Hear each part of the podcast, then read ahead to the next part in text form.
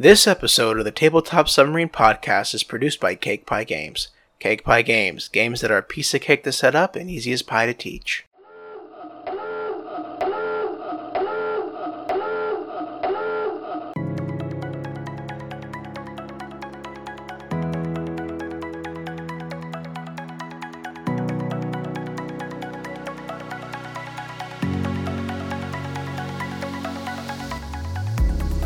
Welcome to the Periscope, the show where we take a closer look at crowdfunding projects. Join us as we talk with guests about why you should back their future board games today. Here are your hosts.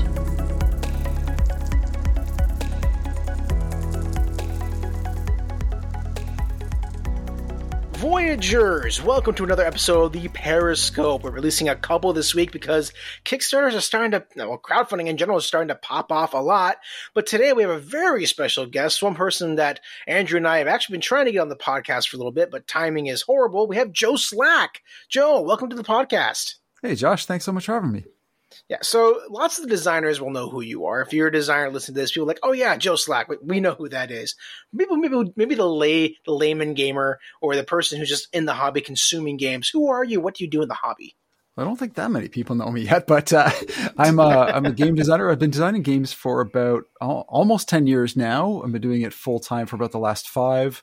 Um, I uh, have published games with some other designers, or sorry, with other publishers rather, and uh, published uh, a few of my own, uh, going through the Kickstarter route as well. I also run the board game design course, which uh, helps uh, early on game designers uh, develop their games and bring them to fruition. And I've written um, four books now on board game design as well. Yeah, I'm reading one right now. The, the, the one how to get your game from design to publish. Very good. I, I I'm an audiobook guy. I barely can sit down and read. I'm, I'm a toddler. I like pictures, so I read comic books. But like, I love listening to. I like audiobooks. I listen to like you know old like you know Frankenstein, Dracula, those kind of fun books I like. But then I listen to like you know you know ten five signs ten signs of a miserable job or you know how to see in crowdfunding and stuff like that. So I'm really enjoying that aspect for sure. So thank you for that. Yeah, very cool. So you have a new game coming out, which we're here today. It's called Mayan Curse, and this is through your publishing company, correct? That's correct. Yes. Can you, can you tell us a little more about your your publishing company?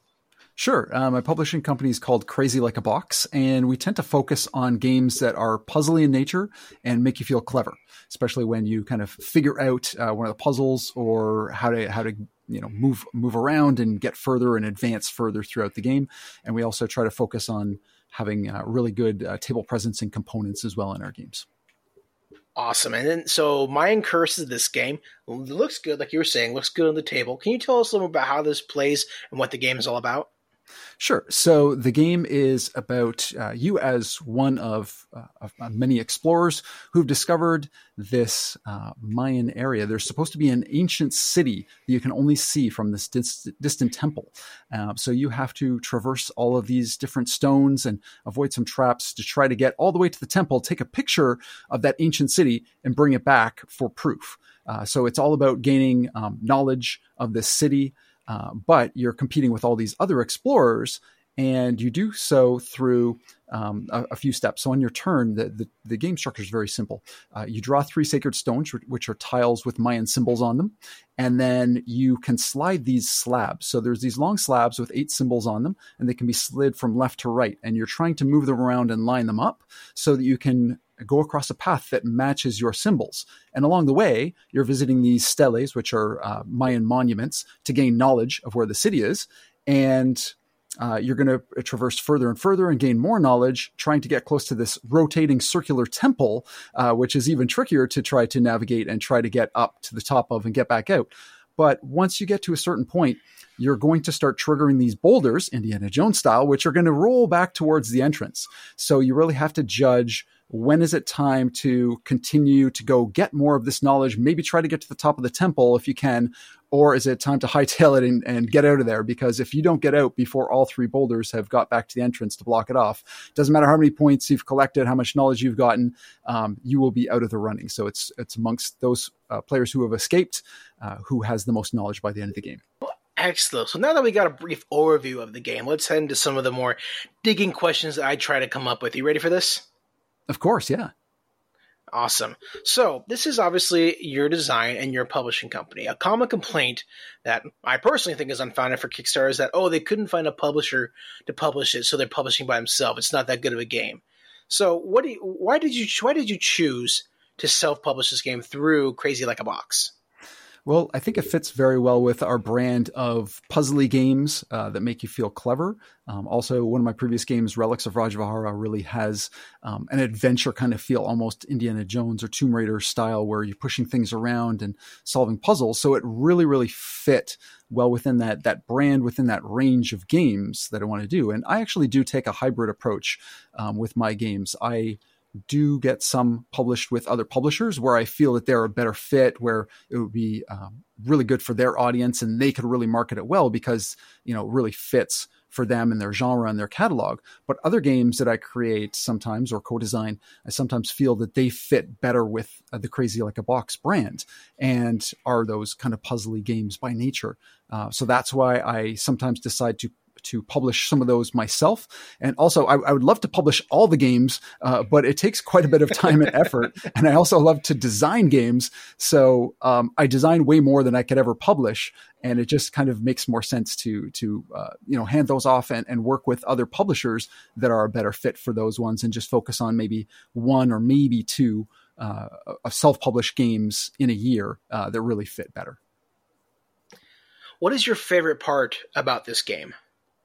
My favorite part is the tension. It's kind of that point where players get to and they have to make that decision. They audibly out loud will be saying, Ooh, do, do I go for that one last thing? Do I try to get to the top of the temple or try to get out? Oh man, uh, this is like when they have that hard decision when they know they're at that crucial point where they might be able to take one more turn, but if things don't line up well, they might not be able to get out. And you see some players turn back and you see some players go on.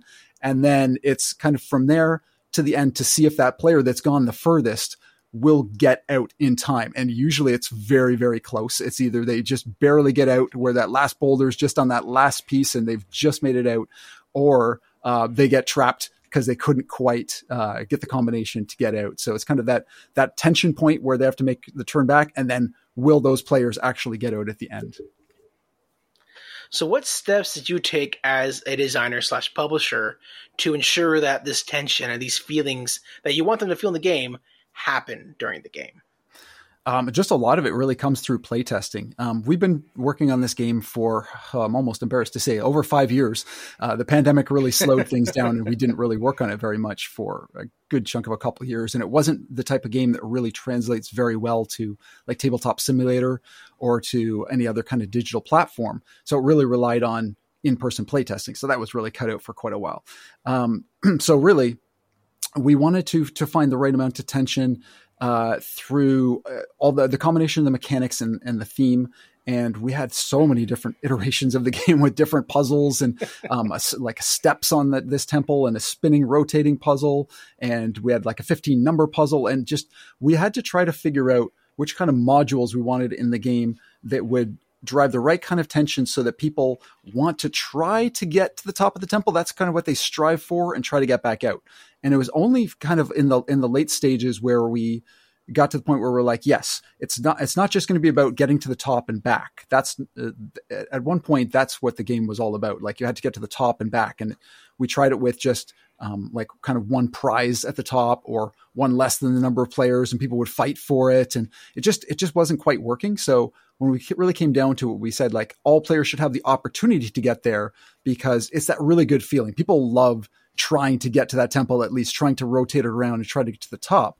But they needed a reason to really come back or or have to make that decision about whether they wanted to go or not. So we really had to come up with a way that that players would feel that tension. And the boulders, just they were very thematic to the game. Um, so we had to tr- test them out in various different ways. How many boulders we were going to have, exactly how they were going to roll back, how much control players would uh, would have over the boulders and whether they're going to move and if they're going to get back in time um, and giving them enough time. So we had to play around with not only the boulders and how they rolled because they, they have a symbol on each side and they roll to the uh, next closest symbol towards the entrance, but how were they going to get triggered?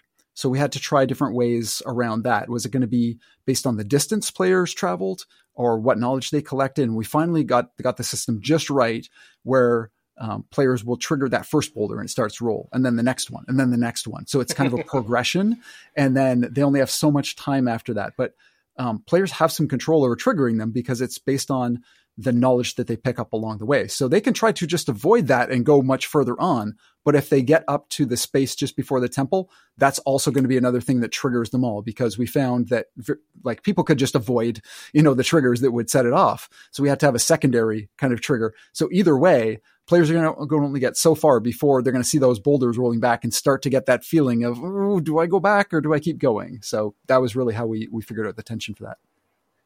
So speaking of players, then who is this game for? Like, who, what? I was the ideal person who would enjoy this game. I'd say it's really for the type of player who who wants um, a game that feels very adventurous. People who are into, uh, let's say, board games and Indiana Jones, or maybe Tomb Raider, um, and and and like puzzly kind of things. So a puzzly kind of game uh, with a bit of push your luck. Uh, so players that are really into that kind of game, it really fits for um, families, casual gamers, maybe not super hardcore gamers who really want a, a really strategic, crunchy Euro game, uh, but people who are are really um, wanting that game that has that really authentic thematic feeling of adventure. Awesome things that people like me. I love special puzzles, push your luck, and I'm actually a good, I'm pretty decent Indiana Jones fan. So, oh, nice. I this the more I look at it, the more I actually really admire. Like, there's only a few pictures I see on the Board Game Geek page and some other things, but the game looks really re- reminiscent of the old oldest, like that that old kind of like I don't know, the pulpy like adventure type stuff. So you're really nailing it right there. Oh, so one of the biggest concerns people have nowadays is that Kickstarters sometimes don't come through or that publishing companies aren't responsive. You know, it's becoming more and more taboo, Sally, to back Kickstarters. So, what steps are you taking as a publisher to ensure that you know only your backers can trust you, but the game is going to be delivered? Yeah, so something that I've always done right from the start is make sure that I'm really in touch and, communicating with backers. Whenever I see comments, I try to reply as soon as I can.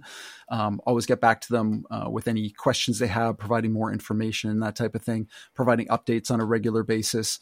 And I've actually been commended by a number of backers who actually said, I wish more. Uh, uh, publishers were more like you in, in the way that they communicate. So um, that just makes me want to keep doing that more and more. Um, you know, just keeping in touch with people, letting them know, even you know, if there's not too much happening, if it's in production, just sharing some pictures, sharing where we're at, um, anything along those lines. And in terms of uh, delivering, my last three Kickstarter campaigns uh, that were all successfully funded, they all delivered um, with the exception of the first one because it was during the pandemic and everything just got delayed. Yeah, um, doesn't my, count. Doesn't count. Yeah, I know. Really, that one even was only off by maybe a couple months, and some people got it really close to the the, the estimated timeline. But with you know shipping crisis and everything, couldn't do much yeah. about that. Uh, did our did our best. Um, but the the second and third ones, um, I would say ninety nine percent of backers received them either on time or early. Um, my last one, 14 frantic minutes uh, the estimated timeline was November of this year, which is still you know next month, and uh, almost everybody has their game now. Uh, most people got it back in July. Um, it's just uh, a few backers that are still waiting on it because we decided to do uh, French translation and work with another publishing company on that. So nice. the delivery of those took longer just because there was extra freight shipping to them. But you know, people were were aware that you know if they wanted this one, they might have to wait a little longer than the other version. But yeah, I'm always uh, trying to leave enough um, buffer room in case anything else comes along, if we get any other licensing deals, and offering people the ability to get the game in that language as well. Um, and then doing our best to deliver not only on time, but early as best as we can. Awesome. So, and why do you, why do you, obviously there's, there's, there's good reasons why everyone should kind of adopt that philosophy, but how did you come about to adopting that kind of, that basically that business style and how has it benefited you and your publishing company? Well, let's say being customer centric is is always a good idea, and no matter no matter what you do, um, the customers are really what drive your business, what keep you going. So it, it's all about uh, doing whatever it, it, it takes to make them happy. You know, I would get uh, an email from somebody maybe saying that they're missing, you know, one block or a card or you know a, a different set of cards was was replicated in one of the boxes or something and i would just you know get back to them as soon as possible you know apologize for the error um, make sure i had their address correct and then say yeah we've got another one that's going to be coming your way as soon as possible. So i think that's what really keeps a business going is making your your customers and your fans happy. Um, i've had so many incidents where you know something may have may have gone wrong but it's all about how you handle it. Sometimes you can't control if something goes wrong or if something gets messed up in the printing and somebody's missing a card but it's it's how you handle it. So it's all about even if you know you have to go out of pocket for it um, you'll make huge fans. You know the people that come back and say wow okay i can't believe you know we went out of his way to you know replace something um, so quickly and you know n- no complaints no issues. Uh, so i think it just really helps business in general and with my business, it's it's definitely helped because I've had uh, comments from some backers saying, um, you know, I, I, oh, I see your new games coming out. I'm, I'm, a definite backer. Like I'm a backer for life. Like you, you provide uh, great games, great customer service.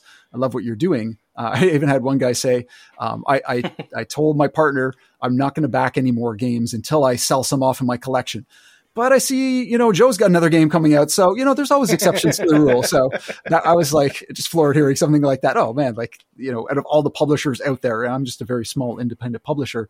Um, but the person would say that about, about my games and, you know, they make an exception to, uh, to get my next one. So what challenges make, do you see that may happen during the campaign? Or like, what do you think is the biggest hurdle you have to overcome? And what steps are you taking to help overcome that in the future for this campaign specifically? I'd say uh, like this game has a lot of components and pieces. So I think one of the biggest things is just making sure that we get it manufactured just right. It, it really relies on all the pieces fitting together really well because we've got these modular boards and these um, transition boards that go on top.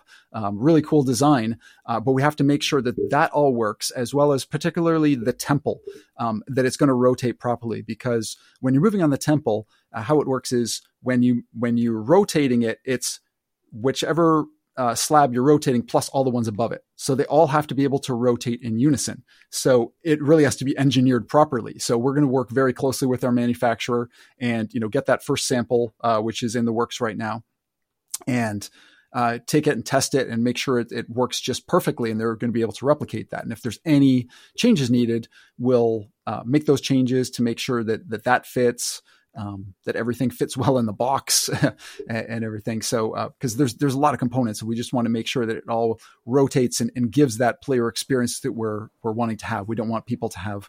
Um, you know, having to like hold things down as they're moving other things and that type of thing. So it's really about getting the manufacturing and engineering right, um, because this is a very kind of unique product, I would say, um, in terms of how we're we're getting it manufactured. So we're gonna wrap this this little episode up here. So Joe, I'm just give you some give you some time now if there's a person on the fence saying may I may or may not back this, or someone's really close to doing it, say anything you want to try to get them over the edge, or anything you want to convey to potential backers who may be listening. Sure. So if you're looking for a game that delivers on adventure and you like spatial puzzles and trying to figure figure things out, uh, then this is really going to meet your needs. Uh, it's all about slide sliding and rotating and coming up with those paths, those clever solutions to try to advance further, and also uh, really makes you think about how how how am I doing versus the other players? Because all the points are hidden uh, for knowledge. You don't know how you're doing versus everybody else, so you have to really judge, engage. Is it worth going on and getting a bit more, or trying to get out and hoping that maybe your opponents will get stuck there, and uh, maybe being able to even set things up so that maybe happens a little bit sooner than uh, than they want to. So if you're really looking for that kind of adventure game, then uh, you should check out Mayan Curse. Well, we're hoping to get Joe on for a full episode once Andrew gets back from gallivanting in Europe. So Appreciate your time, Joe. Thank you so much for coming on the Periscope today. As always, my name is Josh. This campaign launches on October 24th, correct? That's correct, yes, on Kickstarter. If you've liked what you heard so far and you want to support Crazy Like a Box and support Joe, please go ahead and check out Kickstarter Mayan Curse October 24th. As always, my name is Josh, and this has been the Periscope.